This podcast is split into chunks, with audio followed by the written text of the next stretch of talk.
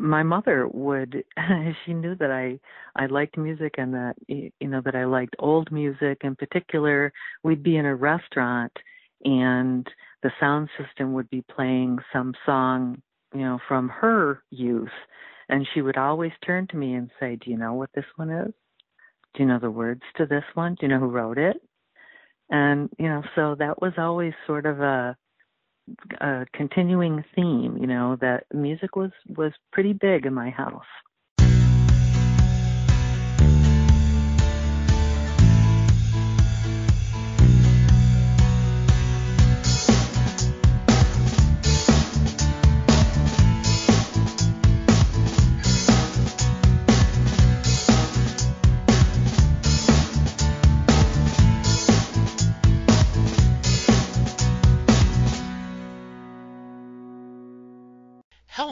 Everyone, and welcome to a new episode of Set Listing Bruce, your podcast all about Bruce Springsteen, his music, and mostly his fans. I am your host, Jesse Jackson, and joining me tonight is uh, one of my new Bruce buds. We met via social media. Uh, Macreena Doyle is joining me. Macreena, how are you doing tonight? I'm doing great. I'm so happy to be talking with you. I am so thrilled that you said yes, you were willing to visit with me. Um, this is always a lot of fun. Uh, welcome to the show, and let's start out. Tell us a little about yourself. Okay. Uh, I live in the town I grew up in, Ogdensburg, New York. It's a tiny little town at the very tippy top of New York State. It's on the St. Lawrence River, which is our border with Canada. So it's a very rural area. Um, I retired a few years ago from a 33 year career at St. Lawrence University, a small liberal arts uh, institution. I worked there for 28 years in the communications office, so public relations. Um, I was the media person but I also wrote for the alumni magazine and wrote for the web, etc. And I spent the last five years in human resources where I developed and administered programs to help us increase our diversity. Um, prior to that, I was a newspaper reporter for four years uh, here in my hometown, uh, my hometown daily. Um, and when I was at St. Lawrence, um, the internet came along, and uh, that was of interest to those of us in communications. So um, I wanted to run a website for the university when it, when the internet was new, and I took a very brief class and one of the things that they recommended was pick something that you like or maybe an organization that you belong to and develop a website for that. And you can you know experiment with that and learn techniques and just try things out because there's not it's not so high stakes. Yes. And then you can uh, apply what you've learned to your real job you know, doing the website for the university. So um, I didn't feel like I was enough of an expert on Bruce Springsteen to start a Bruce Springsteen website, but I did start websites for three of my favorite country singers. And I wound up actually running the official websites for those three country singers for a number of years. Who who were they? Um, you would know them probably as you're a Texan. They're all Texans. Clint Black, Rodney Crowell, and Radney Foster. Yes, absolutely. And yeah, and I also uh, ran Clint's uh, Clint Black's official fan club for about a dozen years. How very cool is that? It was super cool and a lot of fun. I really, really enjoyed it. That that's kind of neat. Uh, I am. I don't know if you your background is very similar to um, Pete Chianca, who does Blogness on the Edge of Town.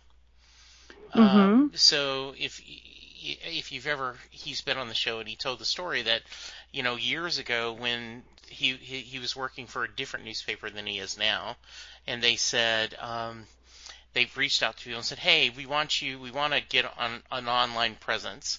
So pick a subject you love, something you're passionate about, and let's Mm-hmm. start a blog about it. And he loves Springsteen, so he started Blogness on the Edge of Town. And several other people started blogs, and he's like, his is the only one that lasted. and now then Yeah. he's he's changed papers, and you know he's kept Blogness going. Uh, so that's kind of cool. Um, I, you just didn't. You just were intimidated. You weren't sure that if you could do enough with Bruce, or I was intimidated. Yeah, I didn't feel like I had the expertise um, to really do a thorough, thorough job on a Bruce website. Um, it, it, you know, but I, I had been a huge fan of Clint Black since the very beginning of his career.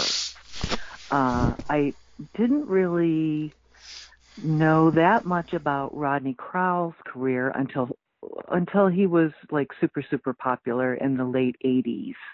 Um, and I I- was a huge fan of Radney Foster's um, from the time that he was in the duo Foster and Lloyd. So I felt like I had you know more expertise kind of on those fellows and I- I must have because like I said for in each case uh, representatives of theirs contacted me and said, you know, you seem to be doing a great job. What I what I heard from Clint was uh, what I didn't know about him is that he was an early computer user. oh, okay, He was living at he at the time he was living. I think he he was living in California. A lot of his band was in Texas. His management was in Nashville. Uh, he had other uh, he had marketing people in Arizona. So to save his voice and having to talk to people on the phone constantly, he was an early adopter of email. So he was on the web very early and he talked to his label about, you know, a lot of people seem to be having websites now, official websites. And they said, Is that something you're interested in? And he said, Well, I am, but there's one out there that, uh, you know, I don't know who this person is, but it's very thorough and it seems to be updated all the time. And I kind of like it. And there's really no reason to start from scratch. Why don't we just see if we can work with this person? So they contacted me. Um, and I said, "Why, sure, I'd like to do that." sure. I'm like, I'm like, oh, I don't know, you know, Right, that's- exactly, How yeah. very fun. Yeah, and then after I was working with him for a while, um, and was working with his management, and they found out that I had other professional skills like publishing and uh, event coordination and that sort of thing. They asked me to take over his official fan club as well. Um, so I did. Uh, and and with Rodney and Radney, it was really very similar. I just was running these websites, and their management contacted me and said, "Hey, would you like to just continue as the official um, webmaster?" And in all three cases, I was very very happy to do that. Well, that is very cool.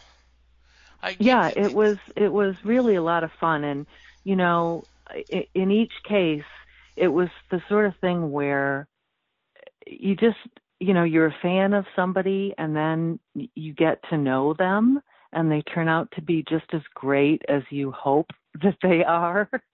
It's it really is for a fan, just fa- fantastic, and I I got to do a lot of really great things. I mean, I've been backstage at some wonderful venues, and you know, I've been on tour buses, and I've, you know, it it, I- it it was just great as a music fan to do all of those things. Now, you know, there's a lot of not so nice things about the music business too. I don't know if you know that. but the fact is, yeah, it's not always so nice, and it, but it was always interesting for a fan to, you know, to see how the music gets made and to find out about, well, what really does management do, and how do these things sort of happen, and how does booking happen, and what happens when you get to the venue, and all of those kinds of things. It was really interesting, and I learned a ton. Yeah, I have a friend um, who's now retired, but um, she is a musician. Um, grew up in Houston, went to school in Denton, uh, lived in Dallas, and then several several years ago moved down to Austin and was based out of there. Her name's Sara Hickman, and um, had a very good career. Um, you know, she supported her family, never became a household name, but you know had multiple mm-hmm. albums and just really good. And and we we had gotten to be friends early in her career. My wife and I would go see her perform every um, every Monday night. Um, I and you know we got to be friends, and so yes, a little bit of that. You know where um, as much fun as it is to play a band, you know it's actually she makes more money if she just just brings her guitar and sets up yeah. at a club and plays. And even though it may not be as a yeah. big crowd, it actually economically is better for her because she doesn't right. have to pay anyone. Yeah. Uh, you know, and yeah. and all the different, um, you know, like trying to figure out, you know, the working with record companies and all this other stuff. So yeah, I can imagine. Um, I had uh, early, early in the show, gosh, probably my first six months on the podcast, I had a my actual nephew um, who does a band out of Austin, the Nightowls. Mm. They are kind of a mm. retro um, 60s dance band with horns, and mm. but they do mm. all modern music. He they write he writes new music in that style, and they were really successful. And Ryan told the story that you know, he, as the manager, you know, who writes all the music, he's the one who organizes all the tours. He's the one that, you mm-hmm. know, figures out the driving schedule and, you know, how often are they going to stop for, um, you know, potty breaks and who mm-hmm. gets who sleeps in the van and who sleeps in the hotel room and you know and and I asked them I said is is getting on stage the easiest part of the job? And he says, by far, Jesse. He said the, the three hours on stage is the easiest part that most people would be petrified. He says it is just the it is the fun part of the job, and the other, you know, 21 hours a day mm-hmm. is just all work. So yeah, I can mm-hmm. imagine that, and it's I'm sure that was enjoyable um, to peek behind the curtain and see that. Absolutely, absolutely.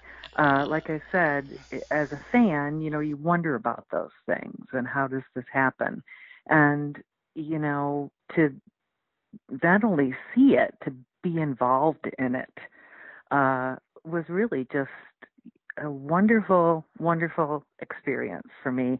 And you know, I'm very proud to say that I'm still in touch, uh, although I don't work for any of those fellows anymore. I'm still in touch with them all.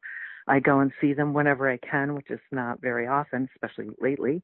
Um, but uh, you know, they're all uh, wonderful, gracious fellows, and uh, it's been one of the great joys of my life to have had those experiences. Yeah, and then, and then we'll move on. But it's also got to be rewarding that someone of especially Clint Black's stature that um, mm-hmm. he he is that good of a guy. I mean, everyone's human. I'm sure there were times when it was uncomfortable, uh, you know, but you know, especially in a business arrangement, right? That there could be times, but it sounds like overall just a good dude. Oh, he's a fantastic fellow. I was in touch with him just recently, actually, uh, because he was supposed to be playing uh, the Ryman in Nashville uh, this month, and um, yeah, uh, and I was going to go, and uh, it when it was getting, it had already been uh, postponed. Uh, it it was supposed to be in May, and then it got rescheduled for September. And as the time was ticking on, and there hadn't been an announcement, and I was thinking, there's no way there's going to be a concert, a sold out concert at the Ryman in September. So I, you know, I have plane reservations and hotel reservations and I was starting to get nervous about it. So I finally just asked him and I said, "Is this concert going to happen?" And he got back to me right away and said, "No, you can go ahead and and cancel all your plans. I don't know when it's going to happen, but I know it's not going to happen in September of 2020." So as it happens, it's been scheduled for September of 2021. So yeah, I'm I'm yeah. I'm laughing because I had tickets um, to go see the Eagles um, with Vince Gill mm. filling in, you know, mm, and the show yeah, got yeah. the show got delayed, and so uh, Ticketmaster did not refund my tickets because it is scheduled for like September 2021, and I'm like, you know, yeah. you you could have given me my three hundred dollars back, you know, just right. Uh, but I no. guess not. No, no. Um, no. Well, you said you grew up there in a small uh, upstate New York.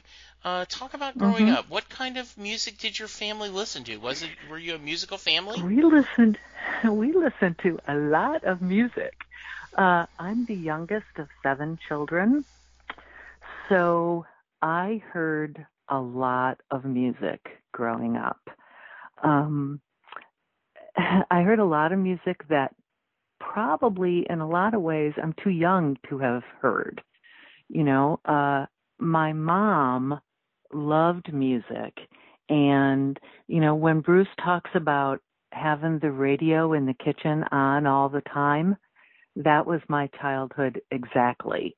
We had a kitchen radio and mom had it on all the time, all day. And whatever the local AM radio station was playing, that's what we heard all day. When she was a young woman, she loved to go to dances and um, in, in those days, the big bands actually went to a lot of the small towns. You know, so she saw some of the really famous big bands, um, not in a concert sort of way, but to go and dance to. So she loved that kind of swing music and that sort of thing. And the first song that I remember hearing was Be-Bop-A-Lula by Gene Vincent. And that came out in 1957, and I was born in 58 because my oldest brother, who's like 19 years older than me, he loved rockabilly. So we had lots of rockabilly in the house when I was very little. Then my next oldest sister loved Elvis. I mean, Elvis was everything to my sister Mary Catherine. Then my brother Kevin loved Motown when he was a teenager. So we had lots of the Temptations and uh, the Supremes and, you know, a lot of that kind of music. My brother Brian, who was next, was a teenager in the 60s and was full tilt 100% folk music so Bob Dylan was everything to my brother Brian. And along with all of the, you know, Oscar Brand and Tom Rush and Dave Van Ronk and Joan Baez and all of those fabulous singers. Um, then my sister Bridget, um, for her it was the Beatles. And so, you know, I heard tons and tons of i mean I was little but that was very very big for me growing up. The beatles and also the stones and the who and jefferson airplane and like that. Um then my brother sean is the next oldest and he he sort of followed in brian's footsteps. He really really loves bob dylan and listens to a lot of dylan um but he likes a lot of the other sort of like he's was a huge John Prine fan and um uh some of the singers like that. So uh, that was my musical upbringing. I always really loved um i guess i'll just say show business uh, I loved musicals. I loved the Broadway musicals and musical films and things like that. I actually, my college degree was in theater and English. Um, so I loved all of the, you know, Broadway music. So I listened to a lot of that kind of music when I was in high school and in college. So what I'm loving about this, Macreena, is your family, the history of rock and roll, right? With your siblings, pretty much, you went through all the stages of um, you know early rock and roll to you know what we call classic mm-hmm. rock now. That is amazing, and it, this is a common theme in, in this podcast with siblings. You're if you're the older mm-hmm. sibling, mm-hmm. you influence the younger siblings. If you're the younger sibling, the older's influenced you either uh, positively or negatively. Sometimes you rebel against your your older brother and sister and find your own music, right? So yeah, that, that's yeah. great. Um, yeah, it was a it was a a real education. Yeah, for sure. Did as you're growing up, what how did you find your own voice? How did you determine what you kind of were drawn to? Well, because uh, I am the youngest, actually, by the time I was growing up, most of my brothers and sisters had moved out, moved on. there weren't a lot left at home. Um, so uh, I think, you know, I just, as any other young person, um, uh, again, the radio, of course, but uh, I watched a lot of movies, and I think that movies were probably some of the biggest influence on me in terms of the the kind of music that I was drawn to.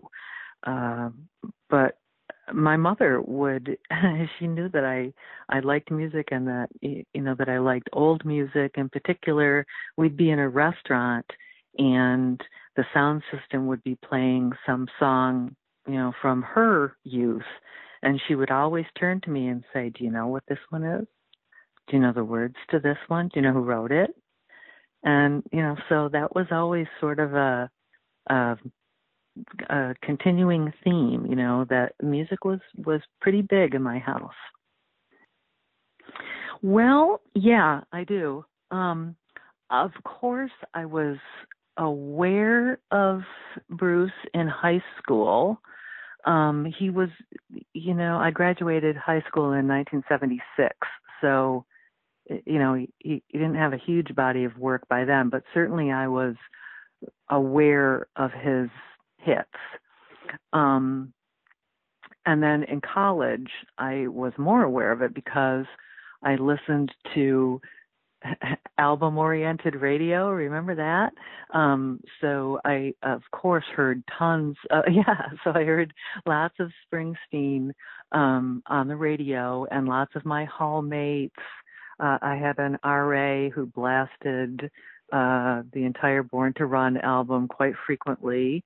Um, so I was very aware of that. In fact, in college, I almost went to the No Nukes concert.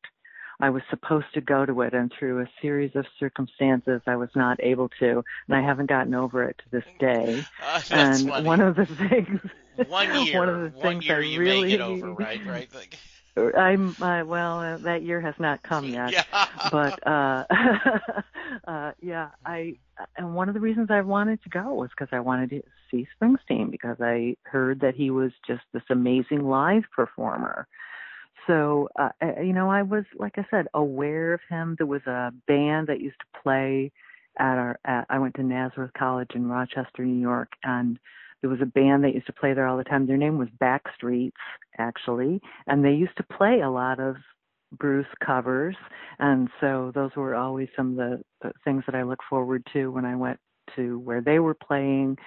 But I, I wasn't, you know, full on or anything like that.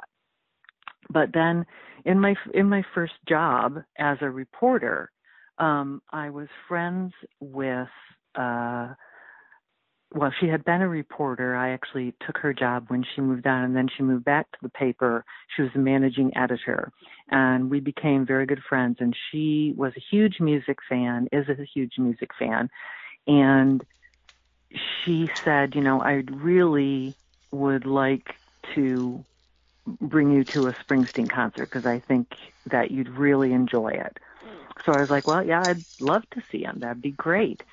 So she took me to my first Springsteen concert, which was early in the Born in the USA tour. Uh, it was at Saratoga Springs, New York, and her sister was a patron of the um, Saratoga Springs Performing Arts Center.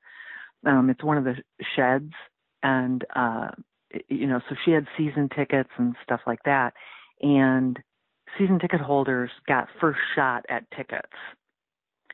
So she was able to get us tickets in like I don't know, it was probably like the sixth row or something like that. So that was my first Bruce concert. And like I said, it was early in that tour. So he did, you know, I mean, obviously all the hits and he did the, you know, Born in the USA was just starting to be this huge juggernaut. And he also did several Nebraska songs solo. So that was my first con, and I mean, probably I would say 20 minutes into that concert, well, that was just it for me. There was no turning back from that. I, I was just yeah, Macreena, mesmerized. I, yeah, I often say on the podcast, right, that there's two kinds of people: the people that go to their first Springsteen show and go, "Wow, that was long," and then the others that go, "Oh my goodness, this is my life. Yeah. You know, uh, there is a whole new yeah. world that has opened up to me. Um, what I find just lovely is you and I are basically the same age. I was born in 59. I graduated high school mm-hmm. in 77. Growing up in Louisiana, though, um, a very different culture. And um, mm-hmm. I was an I was an AM top 40 kid, and um, a couple of my cooler friends that um, would listen to the FM station, and you know, and and when I tried, I'm like, but there's no songs you can sing along with. I don't know any of the songs. And someone said, that's mm-hmm. the whole point. I'm like, well, that isn't the point of the radio for me. Radio to me is so can I sing along? And so I miss that. I, um, yeah. And, um, and there are many things you regret, right? Like, a job taken or you know not taken or a financial decision you shouldn't have made or you know things like that that go but um, on the list of things that are minor yet if I could do a do over is I would go back to Jesse at Sam Houston High School in Lake Charles, Louisiana in 1974, 75 and go, "Hey kid, go find this guy named mm-hmm. Bruce Springsteen." You mm-hmm. know, you know, mm-hmm. um, you can still listen to Barry Manilow and you can still listen to Queen, but you know, go yep. go go go find this Bruce guy and and pay a little attention to him. I, trust me, you you'll you'll be happy. Um, that's mm-hmm. awesome. Um, and what a great show to go to. You know, this well, just, it was. What, what a nice little. You know, you're getting a kind of a a smorgasbord of the different styles, right? You've got some of the early Bruce, you've got Bruce becoming this cultural icon, this musical force, mm-hmm. plus a little touch of Nebraska. That's awesome. Yeah, it was fantastic. And of course, I had been listening to all of the records all of that time. And I, uh, you know, was really drawn to Nebraska um, it was so very, very different from what I thought Bruce Springsteen was, but I still really loved it. Again, you know, I had listened to all of that folk music, that very stark folk music growing up. I had listened to a lot of Pete Seeger and Woody Guthrie growing up, and it just struck me. I could see the direct line from those records to Nebraska. So I I loved that record, and you know it was so very different. Um, so yeah, it was a great concert to go to because there was some of all of that, and and you know the the big songs that everybody knew. I mean, I certainly knew "Hungry Heart" by heart, and you know uh, the the hits. Uh, of that time. So it, it was, yeah, a perfect time to go. And, and definitely the closest I had I I would ever be to Bruce until I saw him on Broadway. that was definitely the closest seats, the closest to the stage I had ever been. It was kind of a uh, you know, it was all downhill after that. I never got that close again until Broadway. Well, but there you go. I I always ask this question, but preface it. I think the number of times you've seen Bruce perform is not a fair barometer of how big of a fan you are. I think circumstances of your age, where you live, economic circumstances, all drives these. But for the record, do you know how many times you've seen him live? Yes, I've seen him 27 times. So, and yeah, and all of those, uh, I mean, I live very far away from anywhere he's going to perform. So it always involves travel. Um, uh, a lot of times I didn't have the money to go very far, you know, and it, in many ways, in the earlier days, it was harder to get tickets when you were just working the phone. Uh, it was hard to get tickets. And, you know, I am in the Northeast after all. So those are always some of the hardest tickets to get. Um, so it, it, it wasn't, uh, it wasn't always easy.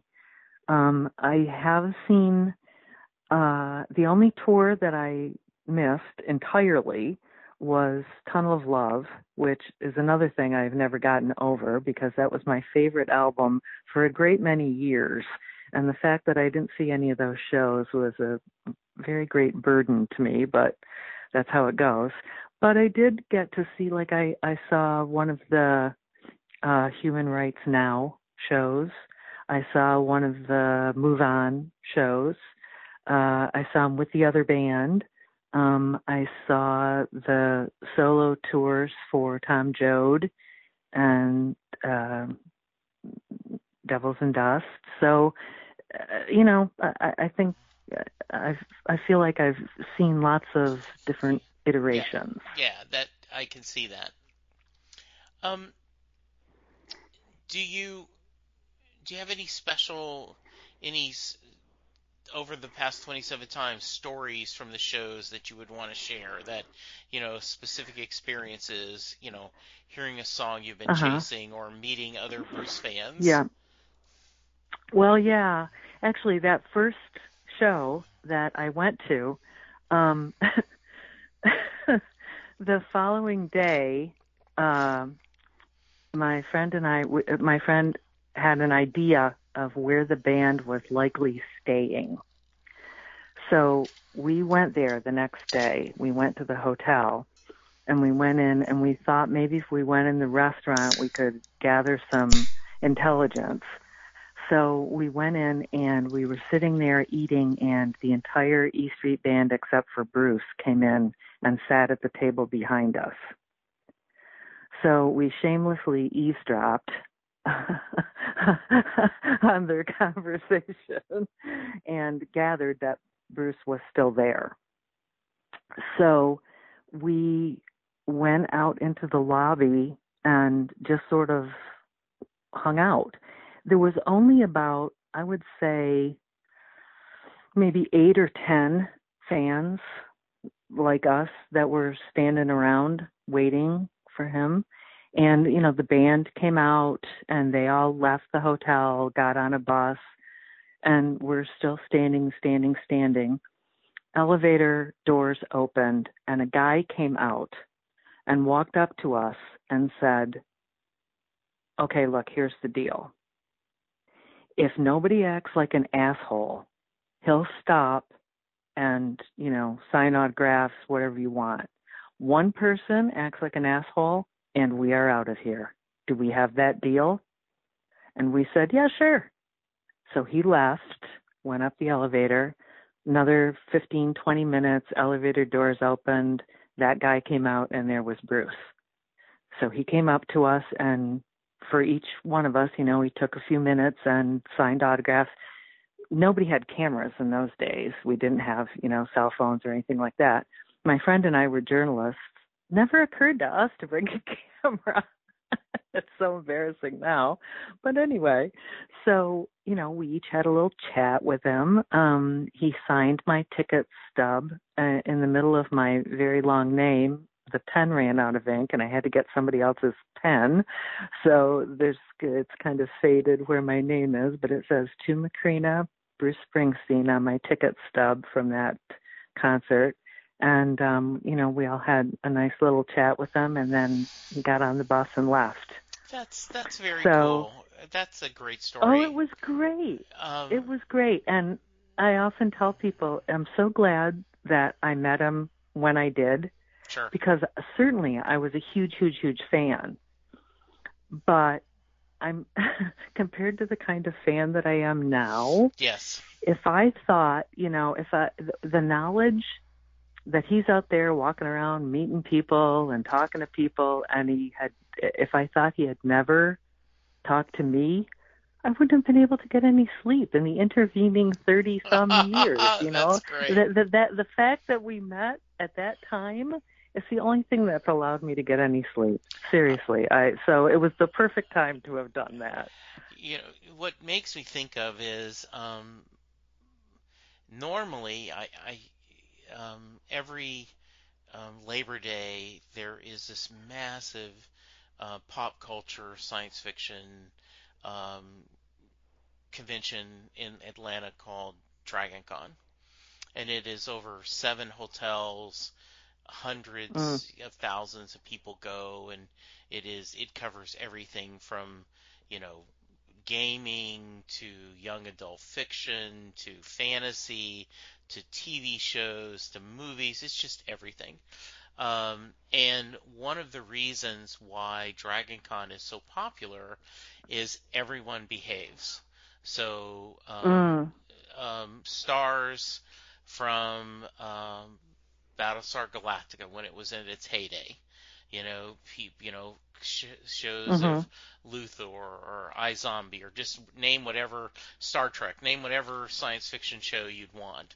Um, you know, we'll go out to bars and drink with fans. And we heard mm-hmm. the story once that um, someone came up to get an autograph, you know, during it, and the, and I don't remember which celebrity, but they said, if I do this once, this ends, and I have to go back to my room. And so the mm-hmm. other guests kind of put pressure on that. Nope, this isn't when you ask for an autograph. This isn't when you right. you you ask for a selfie. This is if you want to buy them a drink, you want to just share. But this is it, so that they can be out. Yep. And we say in the wild. Um, yeah. Versus like other conventions, you can't. Um, and so I think that was I, I think of that story right. Like okay, if no one shows they're behind, um, he'll stop and mm-hmm. visit. But the moment someone does, you know, then mm-hmm. um, and I do think you get the feeling, and and I ask this a lot, and so um, I'll ask you during the 2016 tour. There were a lot of stories about him interacting with fans, having people on stage, mm-hmm. signing a mm-hmm. kid's excuse to be late for school, right? Um, right, right. Just and I asked the question: Has he always done this kind of thing, and because of social media, we're now finding out about it, or has he, as he's gotten older, been more susceptible to do this? What's your theory? My theory is that he is doing it more. Um, I, I don't think he used to do that all the time. I think there were maybe isolated uh, incidents when he did. And I say that because although he was nice about, you know, signing the autographs and all that, he wasn't super chatty. And he didn't seem super comfortable with it.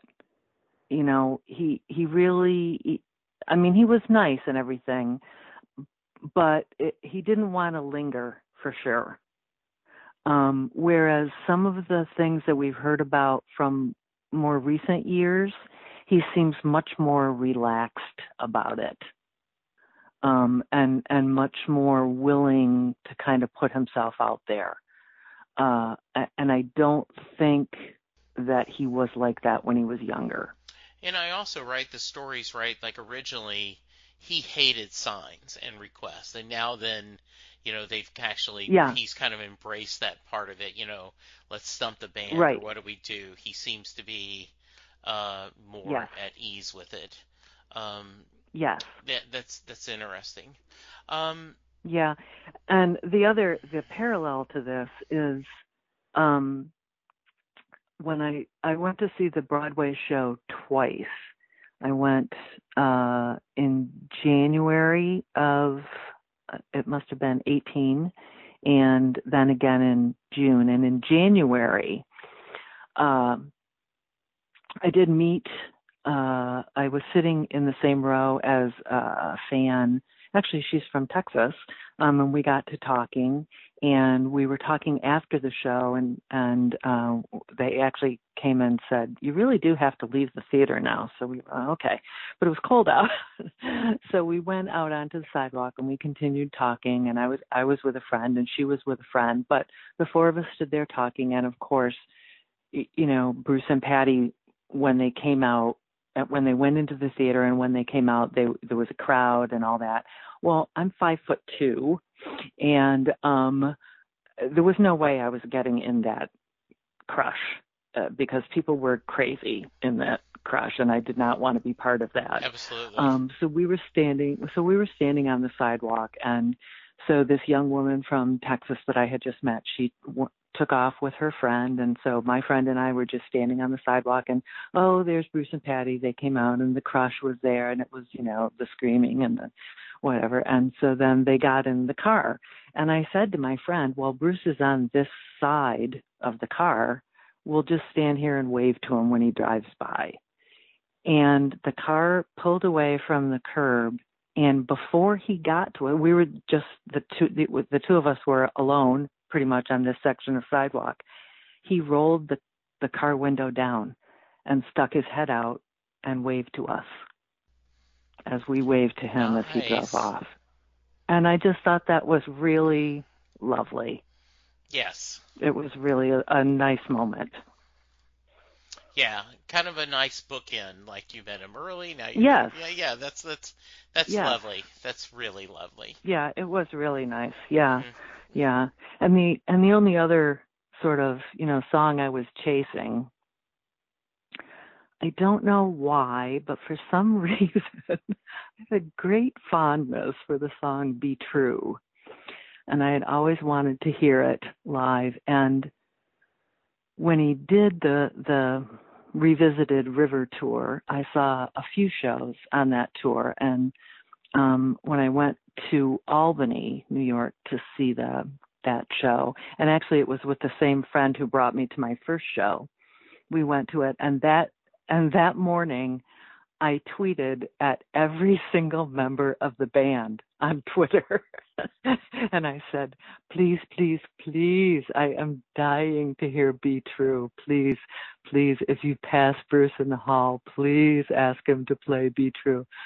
They did play Be True that night and that was the only time on the tour that they played it. Nice. And I just, yeah, I just, I don't know if it was because I requested it, but I like to think that it was.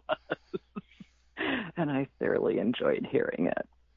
That's that's awesome. That's that's a great story. So I was going to ask, are are there songs that you haven't heard live that when he tours again, knock on wood, you want to hear live, or Mm. did that one Yeah. get you're off your list Yeah, list no, there's no. Well, that one's off my list, but I would really love to hear the Promise.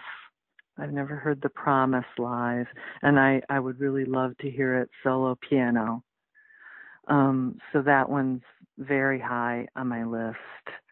Um, uh, other than that, Eh, you know, one eh, that I've never heard live, it's a cover, but I just enjoy it so much every time I hear it.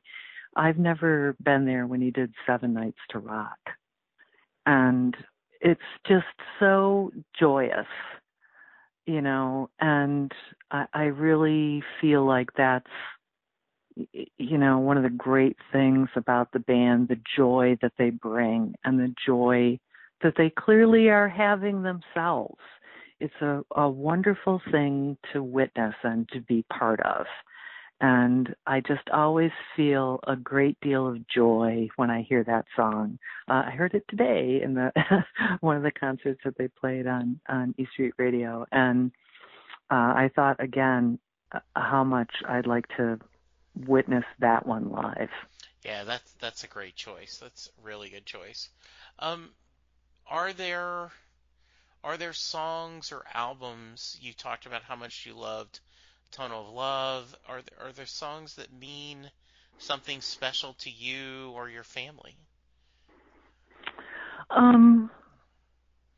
Well, you know, there's them, so right? many that are meaningful, right? Yeah. That are meaningful to me. But I get asked that a lot. You know, what's your favorite Springsteen song? And I, I, I mean, it's whatever one I'm listening to at the moment, whatever one I heard last, maybe. Fair enough answer. But yes. I always come back to the to the same one, and that's Thunder Road. Um, I just think, I mean, I when people ask me that, I jokingly say I like that one because it has all the other ones in it. Mm, oh, that's a nice. It, I've never heard that. But that's it really, really does. nice statement. Yes, that's a really good statement. You know, it has everything. It has the lovely sax solo and it has the beautiful piano, and and it has you know the longing and the road and the just all of the themes that carry through his work that are so meaningful to so many of us i think are just expressed so beautifully in that song. And i never ever get tired of hearing it. And every time i hear the opening notes I just feel something deep in my chest that you know brings me back to that feeling that that you have when you when you hear him and uh that I think that song will always be among the most special to me. Um, well said, well said. Um, and we're going to get to Thunder Road in just a minute. But in the meantime, um, Macreena, is there anything I should have asked you that I haven't? Uh, hmm.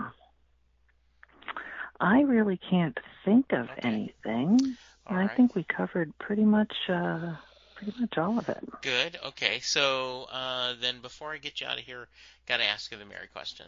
Uh, for those of you who've Mm-hmm. not heard the podcast before, or those of you who have, but a reminder, uh, Jay Armstrong is an honors English teacher in the Philadelphia area, and every year he takes his seniors in their um, senior honors English class, and they spend two days breaking down Thunder Road as a poem. They go through all the lyrics, they discuss the imagery and the words that Bruce is using.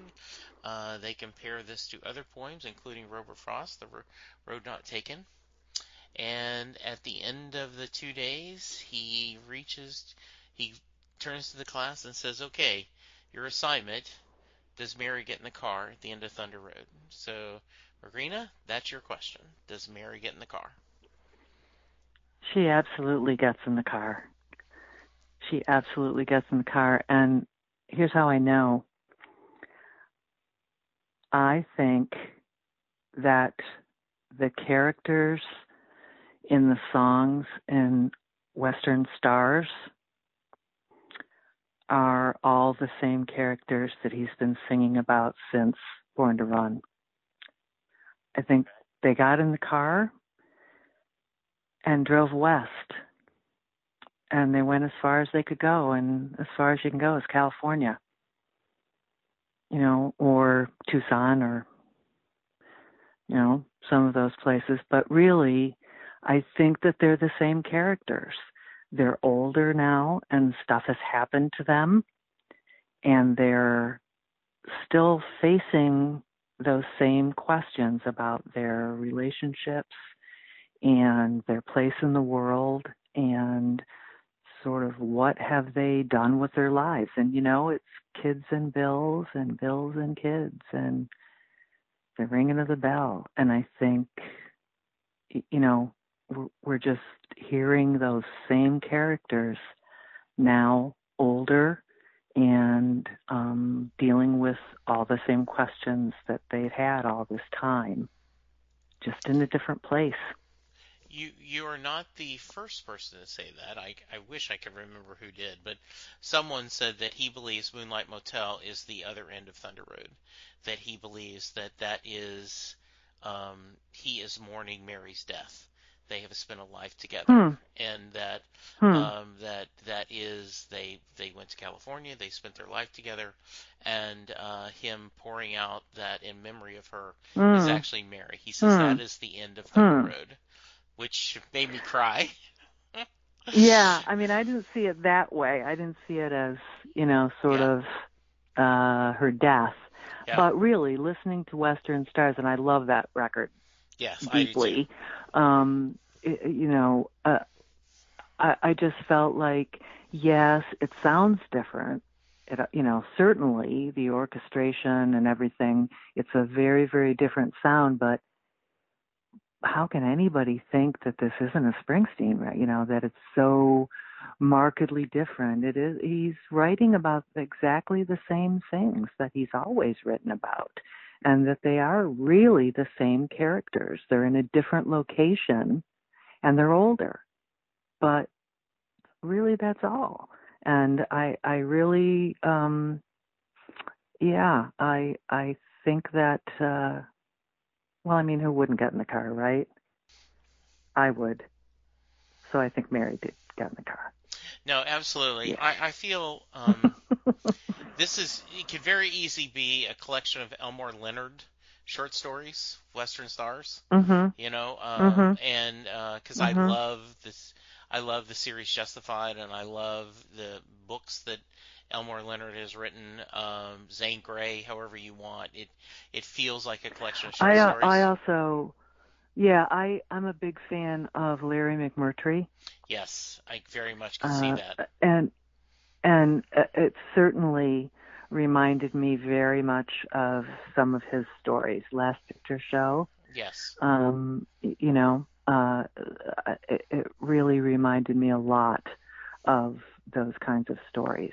So yeah, Well, well said. Very much said. Yeah, that's that's great. I um, I just love this. This has been so much fun. I appreciate your time and your the great stories. Um, if someone wants to reach you, uh, are you on social media?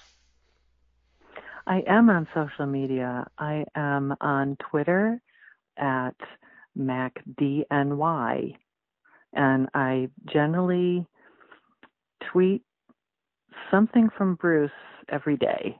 Uh, it's usually just um, sometimes it's a commentary on uh, what's happening in the world. Very often he has something to say about that that I, that reminds me uh, about that. Sometimes it's just a couple lines that uh, I've been listening to that strike me in a certain way, or it's just something that I feel like putting out there. So, uh, yeah, you can find me on Twitter. Absolutely, that is great. I, I appreciate it, and yes, that's how we found each other via Twitter. So Yeah. it's it's. I am so glad you're out there, and I do enjoy the little shots of Springsteen. Um, we could all use a little shot of Springsteen. Absolutely. Uh, you know, before I let you go, uh, initial thoughts of Letter to You? Oh, I loved it. I really loved it. Um, I'm so glad that it's an E Street Band record. You know, uh, I was talking to a friend of mine about it, and I said, you know, in these times we can't have, you know, the big loud concert. I get it, but I swear to you, if I hear one more, this is my ac- acoustic from home concert to you. I, I, can't take it anymore. I really can't take it anymore. And I mean, I loved the Broadway show and all that, but I'm ready for some loud, full on E Street band music. so that was my first thought was, oh thank God this is gonna be an E Street band record. I'm so happy about that. But I did really love the song too. Yeah. I, I like what it's saying and I'm excited to hear the rest. I am too. I, I loved Western Stars. I was, um, but I'm very happy to hear them doing something different. And and I have said that as much as I think it would have been cool if you'd asked me before, like in February or March, hey, Bruce is going to do a, you know, um, an acoustical show from his house. I would have been like, oh, Mhm. cool. But these DJ sessions that he's done on E Street Radio Oh, have been so much Oh, more I enjoyable me, them. right? Oh, I love them. And it's so weird. You know, he plays stuff and and very often I think, "Oh, I haven't heard that in years and years. How did he know to play that?" It, it, it's just been so wonderful and just hearing his voice. I mean, I have, you know, the autobiography um on Audible as well and I just love hearing his voice and hearing him tell stories. And well, we know he's a great storyteller, Well, but hearing just- those stories in his voice, yes. it's been a gift. Yeah, I was going to say the exact same thing. I, I had uh, writer Ron Martz on the show um, a month or so ago, and he said, "We know he's a great storyteller. Why are we amazed that he can tell a great story in any format he wants?" And and it's true. exactly. You know, it is. A that is very true. Yeah, so that's Yeah. great. Well, you have Yeah. a wonderful evening. Please stay safe. Thank you. And thank you so Thank much you. for You sharing. too. This is good. Listeners, you stay safe. Please take care of yourself. Let's be good to each other. Uh, remember to social distance. Wash your hands. Wear an effing mask. Um, let's just be kind to each other. 2020 has been horrible. Let's go out there and be a little kindness to everyone. Uh, you know, my mantra, uh, Macreena, new Springsteen album in October, hopefully new president in November, and maybe 2020 won't be the worst year ever. so. Oh, from your lips. yes. Uh, but for now, thank you, listeners. Be good, and we will talk to you soon. Goodbye. Doing a podcast at times can be a one way conversation, and I hate that.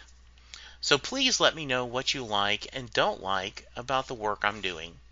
You can reach the podcast via email at setlistingbruce at gmail.com. The show is on Twitter at setlistingbruce, and my personal Twitter is at Jesse Jackson DFW. We have a website, www.setlistingbruce.com. From there, you can find links to other Springsteen podcasts as well as other music themed podcasts. We have a page devoted to our own SLB All Star Band. These are guests who have been on the podcast more than three times. There is a link to our store where you can purchase Set Listing Bruce shirts as well as a Mary Question t shirt. There is a link to our Patreon page where you can sign up to help support the podcast financially.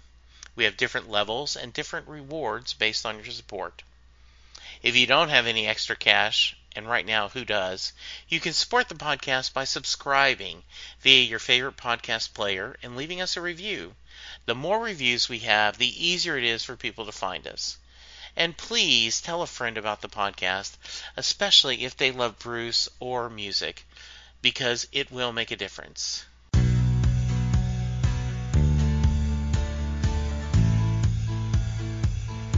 You just heard the fun talking, hard rocking, music loving, album ranking, fan thinking, joy spreading, lyric reading, story sharing podcast that is the one, the um, only, Set Listing Bruce. Set Listing Bruce is part of the Southgate Media podcast group. The theme for Set Listing Bruce was written by David Rosen, used by permission. It's NFL draft season, and that means it's time to start thinking about fantasy football. FantasyPoints.com features industry leading experts and prognosticators using proprietary hand charted data to help you score more fantasy points. FantasyPoints.com is the place to go for whatever kind of fantasy football you play. Whether you play fantasy football, daily fantasy sports, or do a little bit of everything, Fantasy Points has the meticulously researched content to guide you to victory. And why wait for the fall? Fantasy Points also covers the new spring football league, the UFL. Join the guru, John Hansen, Scott Barrett, Joe Dolan, and other massive names in the fantasy football universe with an exclusive offer. Use code Pantheon for 15% off any fantasy points package, including the all-in package with access to every article, tool, and data nugget that Fantasy Points has to offer. That's fantasypoints.com and code Pantheon for 15% off at Fantasy Points. Fantasypoints.com Code Pantheon. Score more fantasy points.